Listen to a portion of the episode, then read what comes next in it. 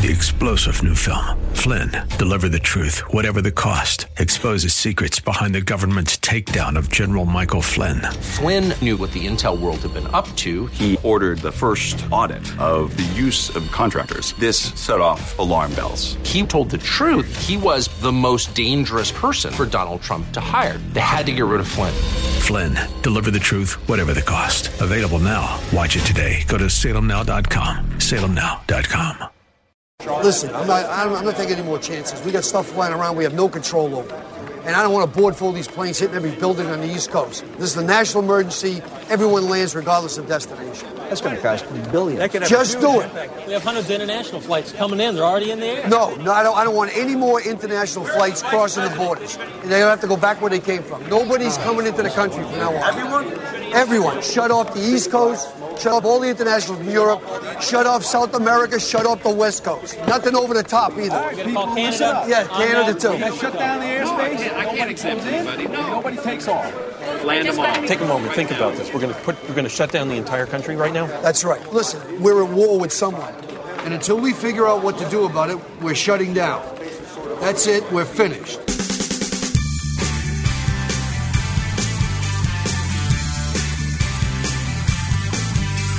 Hi, everybody. This is Ed Hoffman, and welcome to the main event. Monday is our 16th anniversary of 9 11. For those of you kids that aren't old enough to remember it, you make sure and listen to the second half of this show. Uh, and for those of you that uh, haven't thought of it in the last year or haven't thought of it in the last four or five years, because it's becoming like uh, it's becoming like Pearl Harbor is. Ah, December seventh. We don't even uh, mention it. It's Pearl Harbor Day. Um, we all lived through that. We all lived through that day, and uh, about uh, nine years ago, I put together a, uh special uh, that um, has become very popular. Put together a special. My show was a half hour at the time, so I, it's a half hour special. Um, I took took uh, movie clips and uh, news clips and music and um, stuff from all kinds of different sources. Of you know, Don and I visited Ground Zero in. Uh, in 2002, right after the first anniversary, I actually went there to New York for the first time for an arm wrestling tournament. It was my last my last uh, competition as a professional arm wrestler. Um, not much money in professional arm wrestling, but the uh, went there uh, for an excuse to travel to New York. Never been there, and uh, what a patriotic, emotional experience it was. And uh, I think that might have been the experience that moved me to be who I am today. The guy you hear on uh, on the main event and the experience of 9-11 and then, then the experience of visiting Ground Zero and um, listen up to the second half of this show. It's a 9 11 tribute.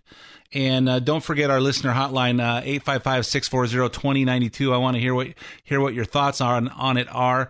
Um, but that show was pre recorded uh, nine years ago. So um, believe me, you will like it. You won't get out of your car in the middle of it. Um, but anyway, but before we do the before we do the second half, I'm going to do the first half. In the first half, we're going to talk about what we always talk about, what's going on in in America today. But first, before I get into that, let me introduce myself. My name is Ed Hoffman, President, Wholesale Capital Corporation, your local direct mortgage lender, located right here in Southern California. Offices all over the place, licensed California, Arizona, and a couple of different uh, states on the way. Uh, if you're interested in getting involved in any of the fantastic opportunities that are real estate and you need financing, call me toll free at 855 640 2020. That's 855 640 2020. One last time, day or night, toll free, area code 855 640 2020. If you want to get in touch with me, but you don't want to talk on the phone, because you don't want to say your issues out loud, uh, go to WCCLoans.com click on uh, Loan Center, and then click Apply Now. Put in as much information as you want me to have. Let me know how much information you want back, and tell me how you want us to contact you. And you'll hear back from uh, myself or one of my uh, one of my teammates, and we will help uh, piece together the uh, missing pieces of your real estate financing puzzle. Whether you need to refinance, whether you want to buy, whether you want to sell, whether you want to uh, get a reverse mortgage. If you guys are over sixty two and you've got uh you've got more uh, you've got more more uh, time left in your life than you have money, uh, and you need some uh, direction on how to stretch that out. Uh, reverse mortgage is a great, great program.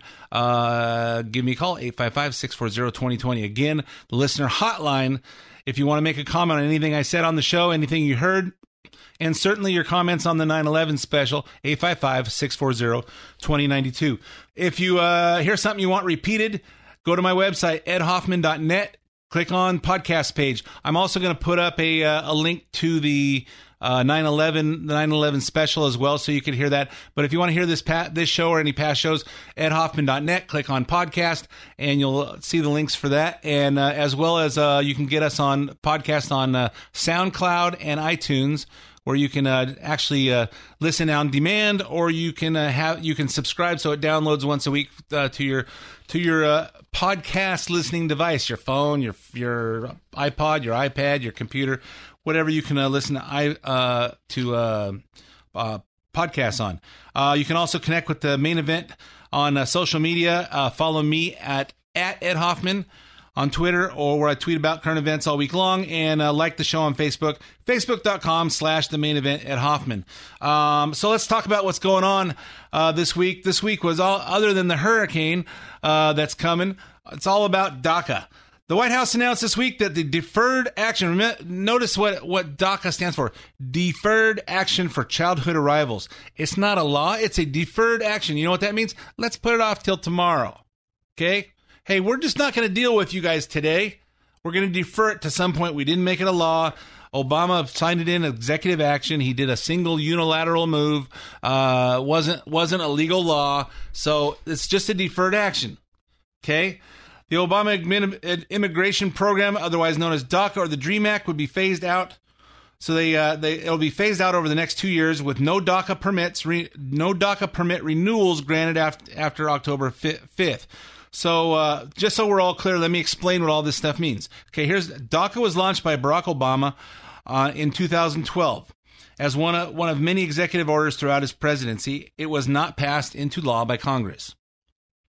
The program was designed to allow people who were brought to the United States illegally as children to remain in the country temporarily Applicants cannot have serious criminal histories and must have arrived in the United States before 2007. Remember, this was passed in 2012.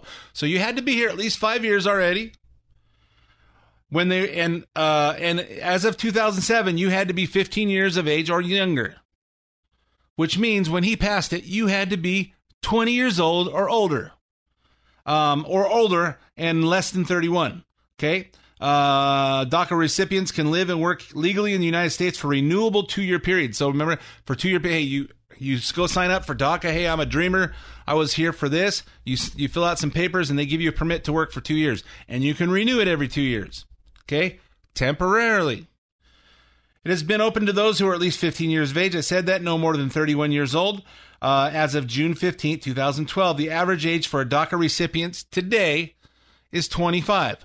Do you think that that's a coincidence? The average age for a DACA recipient today is 25. Five years after it went into, five years after it, it was signed, the average age is 25. So do you think maybe uh, everybody came in at the very minimum age? Or do you think maybe uh, people came in when they heard it was coming? I don't know. Well, I'll uh, expand more on that in a minute. Um, because it just seems f- peculiar that the average age of people 20 through 31 in 2012, the average age today is 25, which means the average age five years ago was 20. So, of all the people that had been here longer than five years, the average age was the absolute minimum you were allowed, or the maximum allowed at the time. But you had to be at least 15. Had to be at least 15 and no more than 31.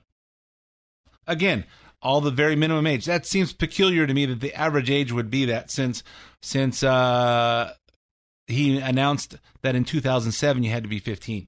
So anyway, let's let's just continue on this. After Attorney General Jeff Sessions made the announcement, he provided context on how Obama forced DACA into his existence and what the immediate consequences were when it happened. The policy was implemented unilaterally to great controversy and legal concern after Congress rejected legislative proposals to extend similar benefits uh, to, on numerous occasions to this same group of illegal aliens. In other words, the executive branch, through DACA, deliberately sought to achieve what the legislative branch specifically refused to authorize on multiple occasions. Such an open ended circumvention of immigration laws was an unconstitutional exercise of authority by the executive branch. The effect of this unilateral executive amnesty, among other things, contributed to a surge of minors at the southern border that yielded terrible humanitarian consequences. That yielded terrible humanitarian consequences. So, just so you guys know, just so you guys know, because some of you don't remember five years ago, some of you guys don't remember 10 minutes ago, some of you guys watched TV last night, you didn't even pay attention to what was on, or, uh, you know, some of you have millennial kids that don't know what's going on um, because they've never paid attention to anything. Okay, if you remember, Obama announced this, and he announced it, and all of a sudden, all this stream of kids, unaccompanied, unaccompanied kids, okay, started started streaming over the southern border. You remember pictures of of trains coming up from uh, from Mexico, and all these kids were coming from Nicaragua, Guatemala, Mexico, and they're riding on top of these trains because they they didn't pay to go go on a train. They just hopped on the back of them, climbed up on top, and rode them all the way up to the border, and then came across. Because hey, if you get into America, you get to get deferred action, and if you're 14, you can say you could say you're 15 and if you're uh, and if you're 25 if you're too old you can say you're younger than that because there's we have no way of knowing for sure. And if you remember trump talked about hey you know what? Uh, we're bringing in rapists and all these kinds of bad people from mexico. And everyone goes oh look he's calling mexicans rapists. Well you know where did he get that idea? Because when the people came across and started getting processed processed into this country because hey, we got all these minors coming over. We can't send them back because they don't have parents with them. They told them they were sexually abused on the way over. Who do you think did that? Do you think it was uh, people from uh, Canada that that sexually abused these young girls on the train up from Mexico and Guatemala, and Nicaragua, from down there? No. Well, Trump is just being mean. Hey, sorry, that's the way it is. You know what?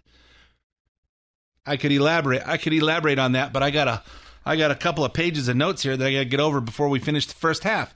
So, in Tuesday's daily briefing, briefing, White House press, press Secretary Sarah Huckabee Sanders pointed out that Obama administration allowed the public to misunderstand what DACA actually was in the first place. There's a misconception that DACA primarily serves as a shield from deportation.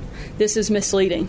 DACA grants work authorization to nearly 800,000 individuals who are not legally authorized to work.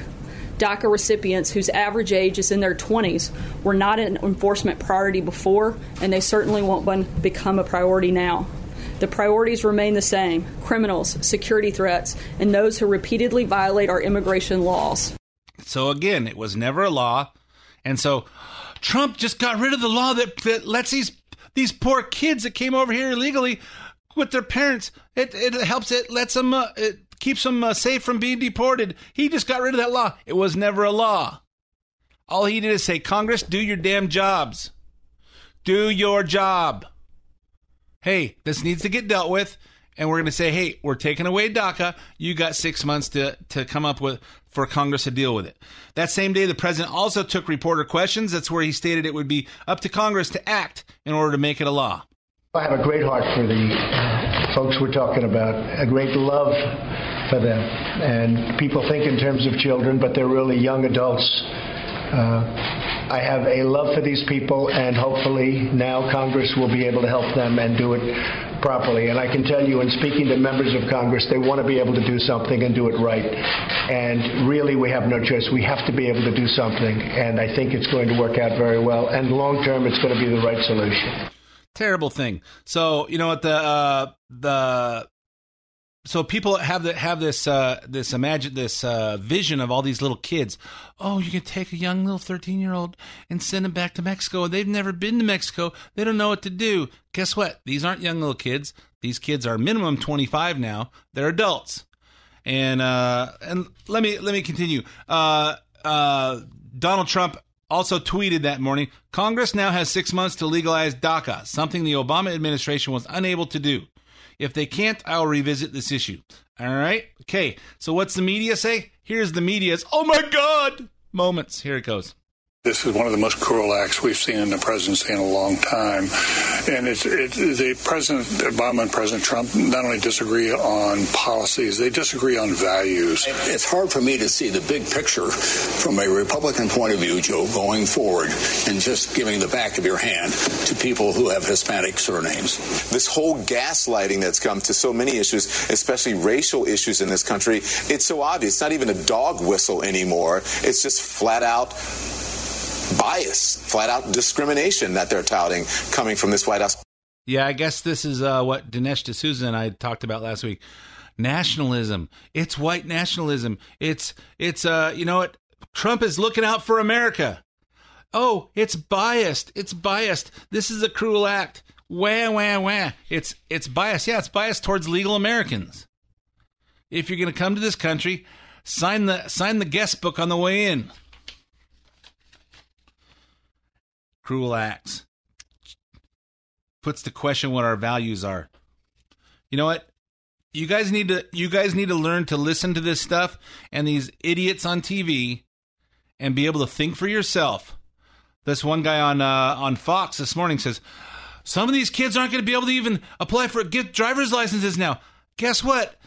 DACA was put into force five years ago. You got six more months. Six more months. If you haven't gotten a driver's license yet, what are you waiting for? I'll expand some more on that because in a second. And of course, Barack Obama had to chime in. So uh, even though no one asked him, he published a long statement on Facebook page. Here's uh, CNN's Brooke Baldwin reading it very seriously. Let's break this up into two pieces.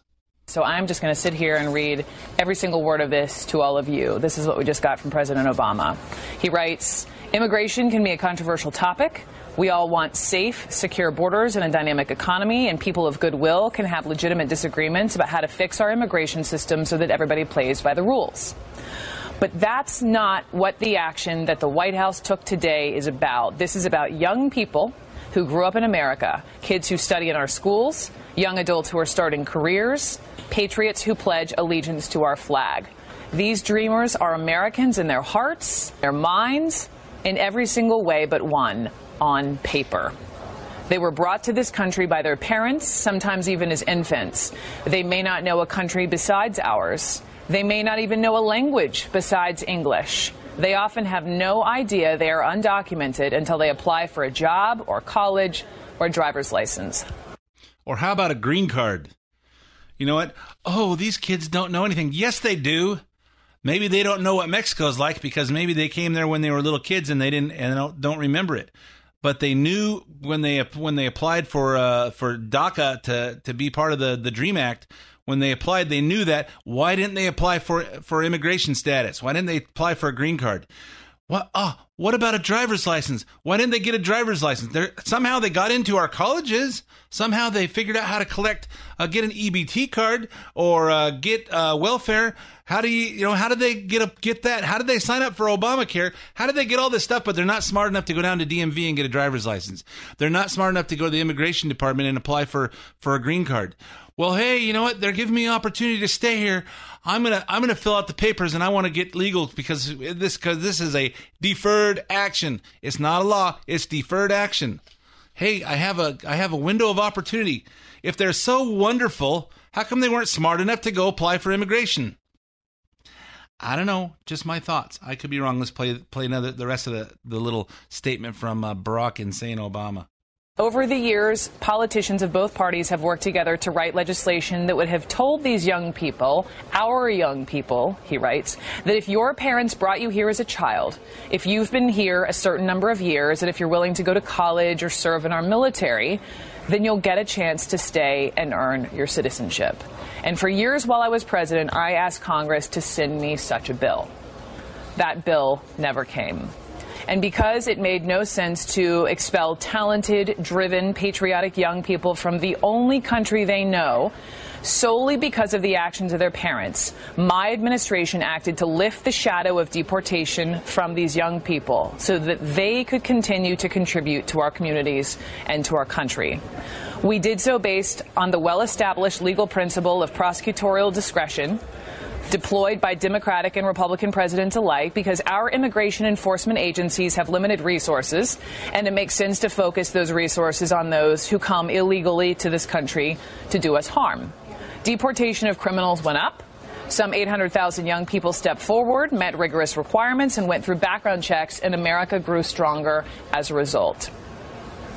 But today, that shadow has been cast over some of our best and brightest young people once again.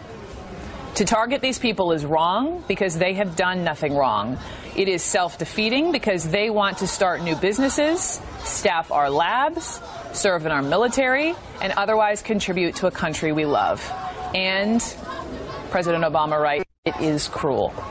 Yeah, it's cruel. It's cruel as hell. You know what? You know what? I want to know why everybody feels so sorry for them. Let me tell you about something happened in the mortgage business about I don't know nine years ago. They had a thing called uh, the mortgage meltdown, and then the Dodd Frank Act came, and all of a sudden, uh, they uh, the the Consumer Financial Protection Bureau created a thing called the National Mortgage Licensing System, which means which means everybody had to pass a national mortgage licensing test. You had to do a certain amount of uh, pre uh, pre education, and you had like a year to get all this stuff done, and you had to pass a national test and a state test. And at our company, we were all licensed through the Department of Real Estate, which now known as the Bureau of Real Estate. But there's guys that there was guys in this business that worked at banks didn't have to have any licensing. Okay. All of a sudden, hey, you all got to be registered. The bank people just had to register. They didn't have to take the test at first, but the rest of us had to take these tests. And we had until December 31st, whatever day it was, and we had to do it. Hey, you know what? And I had people at my company, and there's a whole bunch of people in this business that couldn't pass the test. Some people are just bad test takers. They can they understand the business, but they couldn't pass the test. Guess what? They're out of the business. Now, every single year, I have to do eight hours of continuing education plus an extra hour for the state of Arizona, and uh, for so I got to do that before every December 31st. And if I don't do it early in December, on January 1st, I don't get to originate loans. I'm out of business. How come nobody has any any compassion for? I'm busy. I don't have time to do that. But these dreamers, these young kids that are Mexican that came that came here without uh without any uh, papers, they weren't legal here oh, these people are going to get thrown out. You got deferred action five years ago. You got six more months. You haven't done anything about it yet. Are you stupid? There should be a test before you can vote in this country. If you can't if you can't spell USA, you don't get to vote. That would eliminate about 75% of the voters. Some of you guys listening might be the ones. Like you guys that voted for some of the dumb laws last uh, in 2016 like paying 10 cents for plastic bags that we still throw in the that we still throw in the landfills and just make the grocery stores longer. Hey, I I'm getting off I'm getting off track here. Okay, but you know what? Obama had to make his make his say. He might learn learn a lesson from uh, President George Bush, and here's what here's what uh, George Bush said about not criticizing his his successor. It's difficult, and a former president doesn't need to make it harder, as far as I'm concerned. Other presidents have taken different decisions. Uh, that's mine. And surprise, surprise, Obama changed his tune on immigration after he became president. Here's what uh, young Senator Barack Obama said about illegal immigrants in 2005. Uh, you know, we are a generous and welcoming people here in the United States, but those who enter the country illegally and those who employ them disrespect the rule of law, uh, and they are showing disregard for those who are following the law. Uh, we simply cannot allow people to pour into the United States undetected, undocumented, unchecked, and circumventing the line of people who are waiting patiently, diligently, and lawfully uh, to become immigrants in this country. Then they get elected. They say what they want to say, what you want to hear. Then they get elected, and their whole tune changes. Let's jump over to Chuck Schumer and see what how he changed his tune. People who enter the United States without our permission are illegal aliens, and illegal aliens should not be treated the same as people who entered the U.S. legally. The president's decision to end DACA was heartless and it was brainless. When we use phrases like undocumented workers, we convey a message to the American people that their government is not serious about combating illegal immigration. Hundreds, hundreds of thousands of families will be ripped apart. If you don't think it's illegal, you're not going to say it. I think it is illegal and wrong. Tens of thousands of American businesses will lose hardworking employees.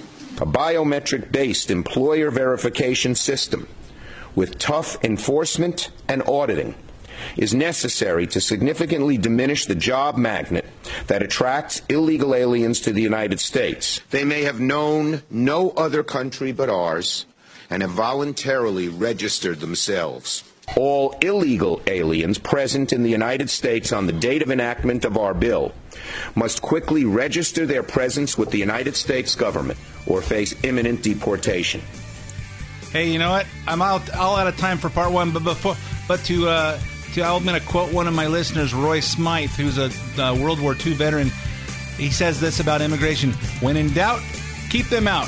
Hey, stay tuned. Five uh, five minutes of uh, commercials, traffic, and weather, and then part two is my 9/11 tribute. 855-640-2092. Call me and tell me what you thought. Have a great weekend. I think we're going to have to remember September 11 in its reality, much the same way as we have to remember other horrific events in our history. Because somehow I think it pushes the human consciousness toward finding ways to avoid this in the future. But if you, um, if you, if you censor it too much, if you try to find too many euphemisms for what happened, then I think you rob people of the ability to actually relive it and therefore motivate them to prevent it from happening in the future.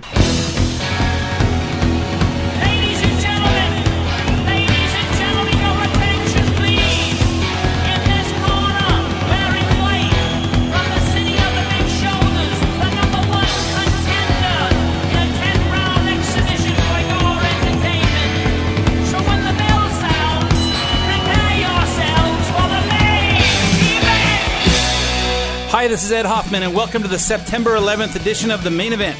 This week, in honor of September 11th, I put together a tribute to September 11th, consisting of some clips from uh, documentaries, interviews, uh, speeches, as well as uh, some movie clips and some music, too, to commemorate the day that changed our country, changed our world, and for many of us, changed our lives.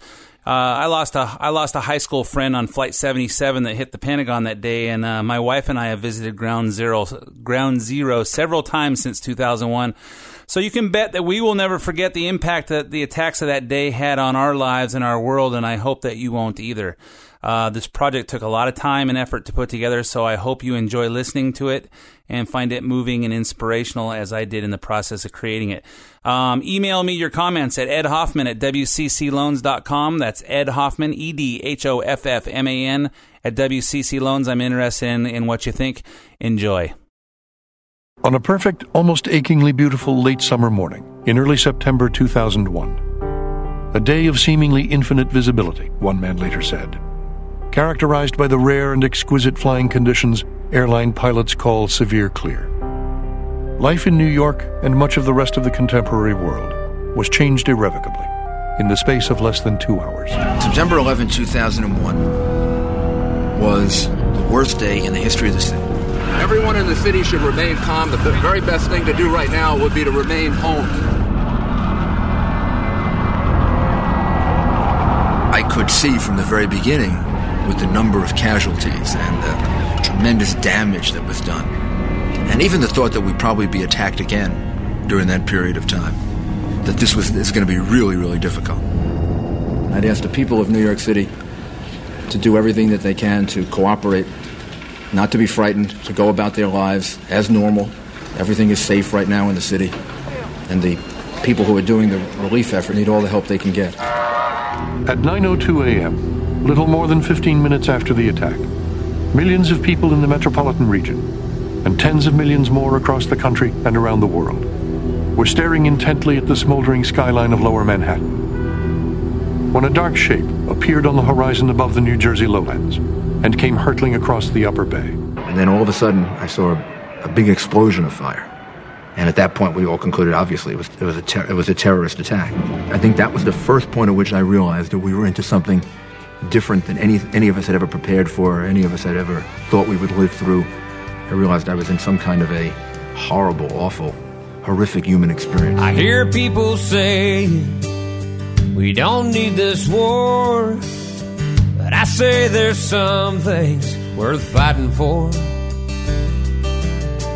What about our freedom and this piece of ground, we didn't get to keep 'em by backing down. They say we don't realize the mess we're getting in. Before you start your preaching, let me ask you this, my friend. Have you forgotten how it felt that day to see your homeland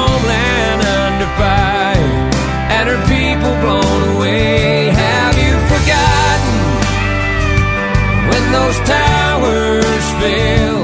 We had neighbors still inside, going through a living hell. And you say we shouldn't worry about Bin Laden. Have you forgotten? The resolve of our great nation is being tested. But make no mistake, we will show the world that we will pass this test. God bless. I don't know if you guys know it yet. This country's at war. Listen, I'm not, I'm, I'm not taking any more chances. We got stuff flying around we have no control over. And I don't want to board full of these planes hitting every building on the East Coast. This is a national emergency. Everyone lands regardless of destination. That's going to cost billions. Just do it. We have hundreds of international flights coming in. They're already in the air. No, no, I don't, I don't want any more international flights crossing the borders. And they have to go back where they came from. Nobody's coming into the country from now on. Everyone? Everyone. Shut off the East Coast. Shut off all the international from Europe. Shut off South America. Shut off the West Coast. Nothing over the top either. Gonna call Canada? Yeah, Canada too. They shut down the airspace. I can't accept anybody. No. Nobody takes off. Land them all. Take a moment. Think about this. We're going to put. We're going to shut down the entire country right now. That's right. Listen, we're at war with someone. And until we figure out what to do about it, we're shutting down. That's it. We're finished. This was an attack intended to destroy us because we are a country that's built on principles of freedom. And because of free will, people get a chance to distinguish themselves. This wonderful American civilization emerges, which isn't based on any ethnic group, it isn't based on any one race, it isn't based on any one religion. It's based on people believing in freedom. we heard things hitting the sidewalk. And I thought it was debris. I think we all thought it was debris. And the windows on the west side of the building had already been blown out. So as I walked towards those windows, I realized it wasn't debris. These were people. People who were so desperate that they had jumped from whatever stories and they were landing. And it was a, a constant, the shrill of the pop as they hit the ground. And think about people so desperate that they would they would choose that that way to die and they had to know they're going to die there's no way of, of surviving and that that image will never leave A mother described to me talking to her son on the telephone when the second plane hit. And that's the last time she talked to him. Another family described to me how their loved one had let two elevators go because he was older and the people in the elevator were younger. And somehow my, my, my mind went back to the stories and the things you read about the Titanic or you know, people who allowed other people to get on, get on boats and they didn't get on the boat because they were older. And from that moment on, I started thinking that we'll never know all the heroes. We know our uniform people were heroes. They went there and they died and they gave up their lives bravely trying to save the lives of other people. But what we don't know are all the individual stories of the person who gave up the elevator for another person, the person who calmed someone and got them out of the building, the person who organized their floor so that everybody could evacuate, the person who maybe at the last, in the last moments comforted people when all of them knew they were going to die. We've got over 300 firefighters that are missing that uh, we can't account for. We believe that many of uh, many of them are um, are, are, are gone. We don't. Um, we'll keep looking. Uh, we have hundreds of people over there now trying to find as many possible locations that they might be in, in some way in a void or whatever, and um, you know still be able to breathe and, and still alive. But we believe that uh, most of these people, I think, are, are going to be uh, un- unable to, to pull out. Pastor, I gotta go down there. Where? New York. You, you can't. Only emergency responders are being allowed in. I spent my best years with Marines. God gave me a gift to be able to help people to defend our country. I feel him calling on me now for this mission. Then find a way to listen, Dave. And I started thinking about the people that might be trapped. Are there people trapped? If they are trapped, can they survive? And I remember thinking, this, I, this is like being in hell. Today is uh, obviously one of the most difficult days in the history of the city and the country. The tragedy that uh, we're all undergoing right now is something that we've had nightmares about, but probably thought wouldn't happen. My heart goes out to all of the innocent victims of this horrible and vicious act of terrorism, acts of terrorism. And our focus now has to be on saving as many lives as possible. What's the status here? Search has been called off. This whole thing is crap, man. Our guys are in there. They're dying in there. Looks like God made a curtain with the smoke, shielding us from what we're not yet ready to see. Do we know the number of casualties at this point, sir? I don't, I don't think we, we really want to speculate about that. The number of casualties will be more than any, any of us can bear ultimately. And I don't think we want to speculate on the number of casualties. The effort now has to be to save as many people as possible. United States Marines, anyone can hear me, yell or tap. Some of the information was too brutal. I think I said that day that I don't think people can handle the full implications. And all of a sudden, it dawned on me that Beth's husband was Terry Hatton, who was the, who was the captain of Rescue One. And I looked over and I said to her, Is, Was Terry working today? And she said, Yes. And just tears came down her eyes. She looked at me and she said, He's dead. And I got angry. I said, You don't know that, Beth. You don't know that. And she said, Yeah, I know that. I felt it, and I know that. I was standing on the steps of City Hall. We all looked up, and I knew that Terry would have been one of on one of the, the highest floor that he could get to in that building because that's just what his company does. And when I saw the building come down, I knew that he had no chance. His friend Tim told me that he saw Terry going in, and Terry said to him, We may not be seeing each other again, and kissed him on the cheek and ran up the stairs. We lost all those firemen. We lost police. We had this fantastic contradiction of people who hated you so much that they were willing to give up their life to take yours. And people who loved humanity so much that they were willing to run into the Don building in the smoke and flame and just to save the life of somebody they never met. And that ineffably beautiful. There's no better definition of love. There's no there's no more inspirational, no more inspiring, no more near to saintly conduct that you can think of than what they demonstrated. Everybody should, in their own way, say say a prayer and ask God for help and for assistance, and uh, and also ask God to give us the strength to overcome this, because I know we're, we're going to need strength to overcome it. And I want the people of New York to be an example to the rest of the country and the rest of the world that terrorism can't stop us. American democracy is much stronger than uh, vicious, cowardly terrorists, and we're going to overcome it. If you can hear me, yell or tap. We hear you. Keep yelling. 813! PAPD down! Gotcha! Hang on, hang on, okay? Don't leave us! We've been here a long time! We're not leaving you, buddy. We're Marines. You are our mission. that's great! Oh, that's great! They took all the footage off my TV. Said it's too disturbing for you and me. It'll just breed anger. That's what the experts say. If it was up to me, I'd show it every day. Some say this country's just out looking for a fight. Well, after 9 11, man, I'd have to say. that's right. Have you forgotten how it felt that day to see your homeland under fire and her people blown away? Have you forgotten when those towers fell? Still inside, going through living hell, and we vowed to get the ones behind Laden.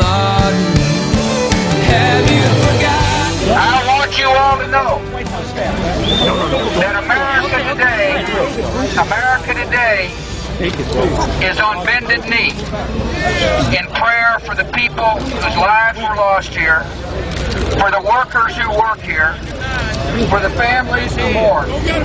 This nation stands with the good people of New York City and New Jersey and Connecticut as we mourn the loss of thousands of our citizens. I can hear you.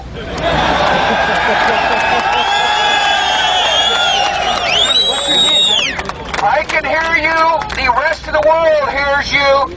And the people. And the people who knocked these buildings down will hear all of us soon. Shea Stadium served as a staging area for rescue supplies. And the New York Mets baseball team, overlooking its exalted status, banded together with other volunteers. We got a we got a box of T-shirts here. People came in from Wall Street who had walked home, and two days later, you know, I need to do something. I have to help. What can I do? I had that same feeling that, that so many uh, other Americans had of just to, I needed to do something. The Yankees, too, pitched in. Following the team's first post 9 11 gathering, manager Joe Torre led a group of players on a goodwill trip downtown. We went to the Armory, which was the most emotional, and we didn't really know if we should be there. This is where families were all gathered to wait on word if their loved ones were alive.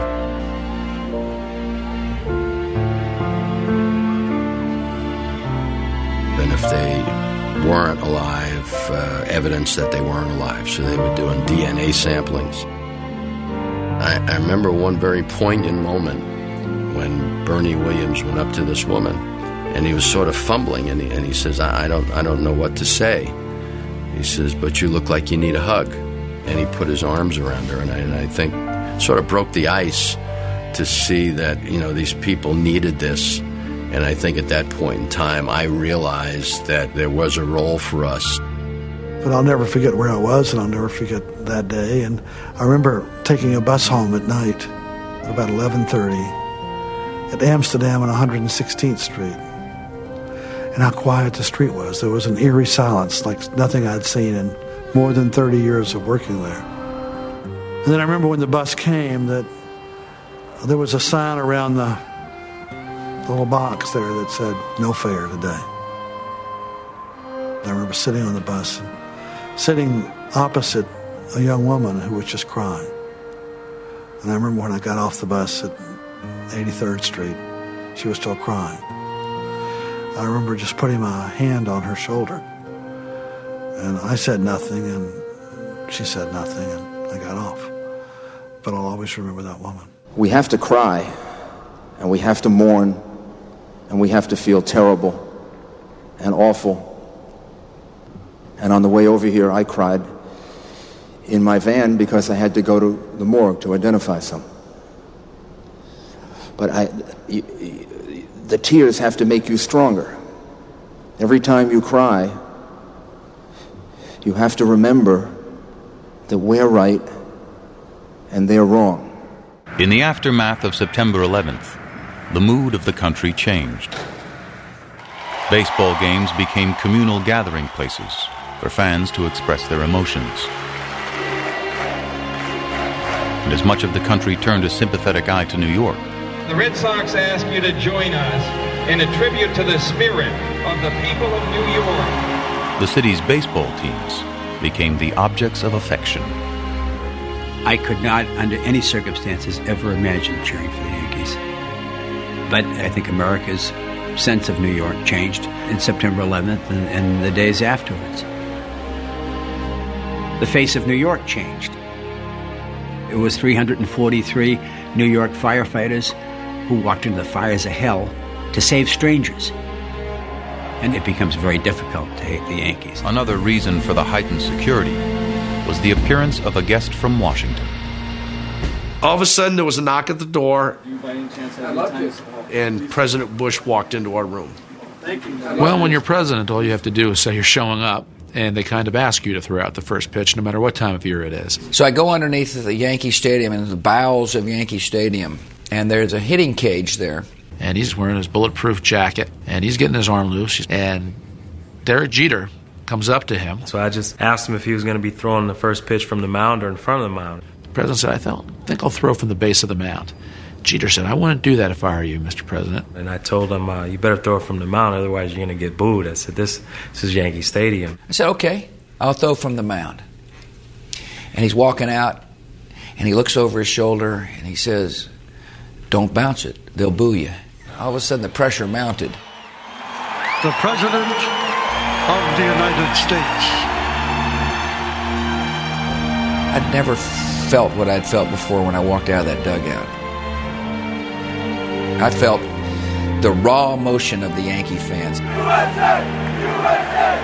USA! The crowd just erupts in a chant of USA. There is nothing like it that I've ever experienced at a ball game. It was overwhelming. It was just overwhelming. President Bush is standing out there like a brick wall. I'm not afraid of terrorists. I'm going to stand all out here. I'm going to give you a thumbs up, and I'm going to throw a strike.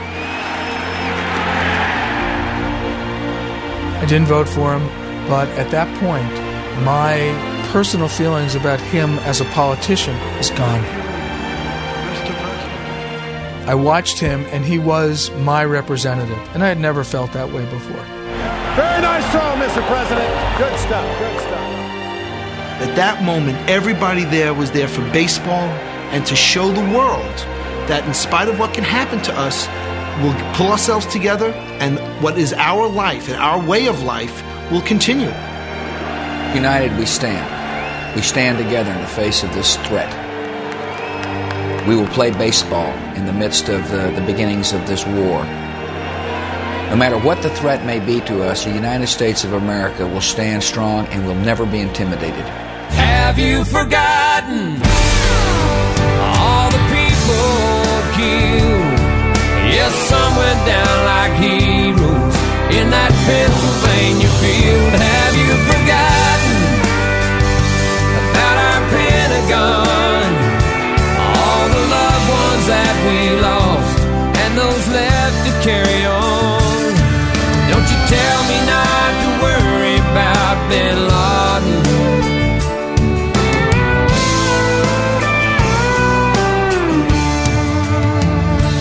Have you forgotten? Have you forgotten? Have you forgotten? One of the tricks in life is to convert everything into good. You're a sculptor and you have a stone, and the stone has a scar in it.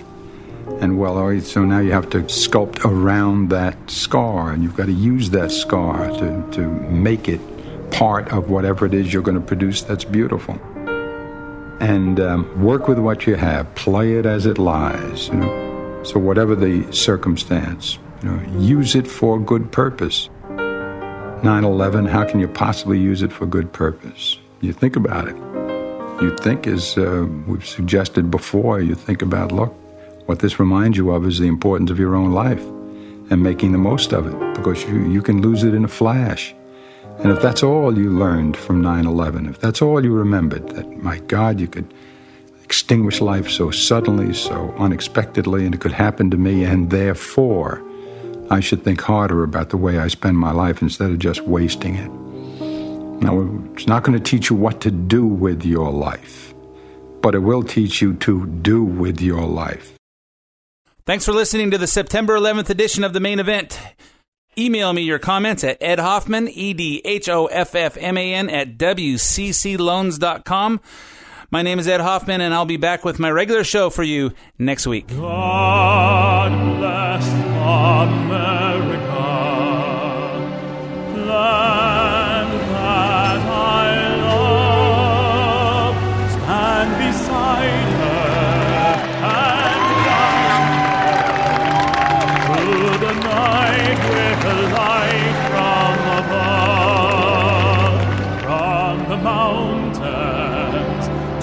the prairies,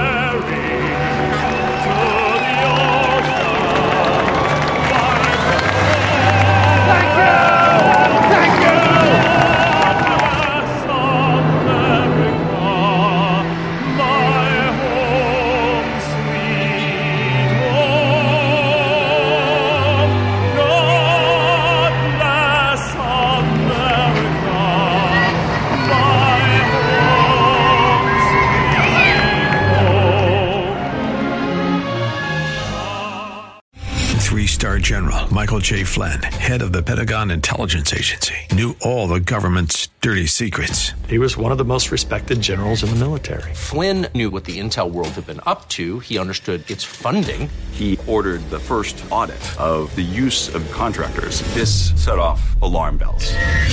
The explosive new documentary, Flynn, Deliver the Truth, Whatever the Cost, and covers the facts behind this scandal. Flynn told the truth. He was the most dangerous person for Donald Trump to hire. I find out the worst enemy that I'm going to face in my life is right here in America. They took my assessment and they wanted me to change it. And I was like, I'm not changing it. They had to get rid of Flynn.